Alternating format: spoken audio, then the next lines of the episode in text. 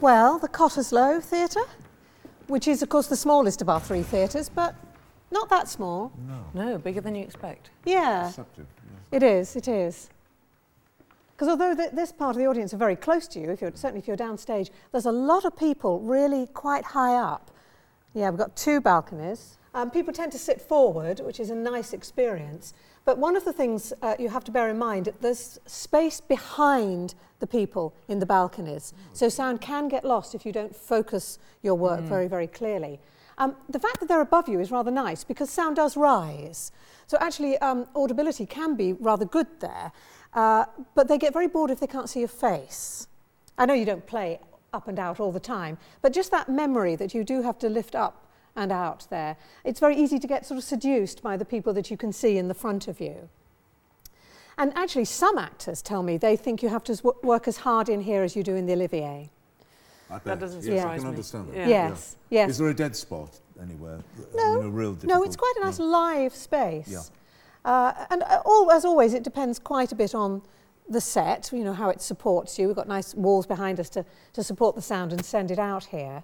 But you do still have to be very, very clear. I can imagine it's not so much about the volume in here as the articulation has to stay as as clear. You don't have to. Yeah. That's absolutely right. And we do modern plays in here. And I think one of the challenges of modern language in the theatre is to um, be authentic but still theatrically clear. Mm. Good. All right. Well, I think what we should do is one of you should go out there, maybe up onto the top balcony or the, the second one. The other one stay here, and we'll try speaking across the space. And you can say what you can hear, what you can't hear, and I'll help you make it work. Okay. Lovely. Okay. So, Sinead, what I'd like you to do is read some of the poem, and Chris, if you see what you can hear or how you hear it, and, we'll ha- and then feed it back to her a bit. Yeah. Okay. Okay. Recipe for a salad. To make this condiment, your poet begs the pounded yellow of two hard boiled eggs, two boiled potatoes passed through kitchen sieve, smoothness and softness to the salad give. Let onion atoms lurk within the bowl, and, half suspected, animate the whole. Of mordant mustard, add a single spoon. Distrust the condiment that bites so soon. But deem it not, thou man of herbs, a fault to add a double quantity of salt. How was that, Chris? Well, al- although I heard every word, I did feel, to be honest, um, to a degree um, excluded. It was Yeah. as if Shonab was talking to the, that group of people and we were slightly excluded. Well, I also had to strain. So, do you think you were playing a bit to the um, auditorium down here? Yeah, I didn't. I think it's sort of between the piece of paper and the. I'll try and remember to take them in. Yeah, yeah. Well, should we try it again? So just having that sense. So before you even begin, just just have a look up there, and just have that sense of uh, the breath coming from there and going back to there. Not just there, of course, the whole room. In fact, you give yourself a second just to breathe the space. Just take it in, knowing that you're going to speak to that space. Okay, try again. Recipe for a salad. To make this condiment, your poet begs the pounded yellow of two hard boiled eggs, two boiled potatoes passed through kitchen sieve, smoothness and softness to the salad give.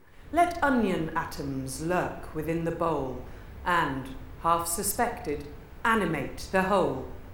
Of mordant mustard, add a single spoon. Distrust the condiment that bites so soon. But deem it not, thou man of herbs, a fault to add a double quantity of salt. How was that, Chris? Oh, yeah, it made so much difference to see the face and it, it moving up towards us and including us. And yeah, uh, yeah it's smashing. Yeah. Well, why don't we try it now that you have the poem as well, Chris? Okay. And what we'll do, we'll make it into um, a conversation. So, uh, Shannon, you're going to begin. Do the first two lines. You do the next two, the next two, the next two. We'll do the whole poem, yeah? And I want you to really feel that you're talking to each other with, with energy and joy in sharing this recipe.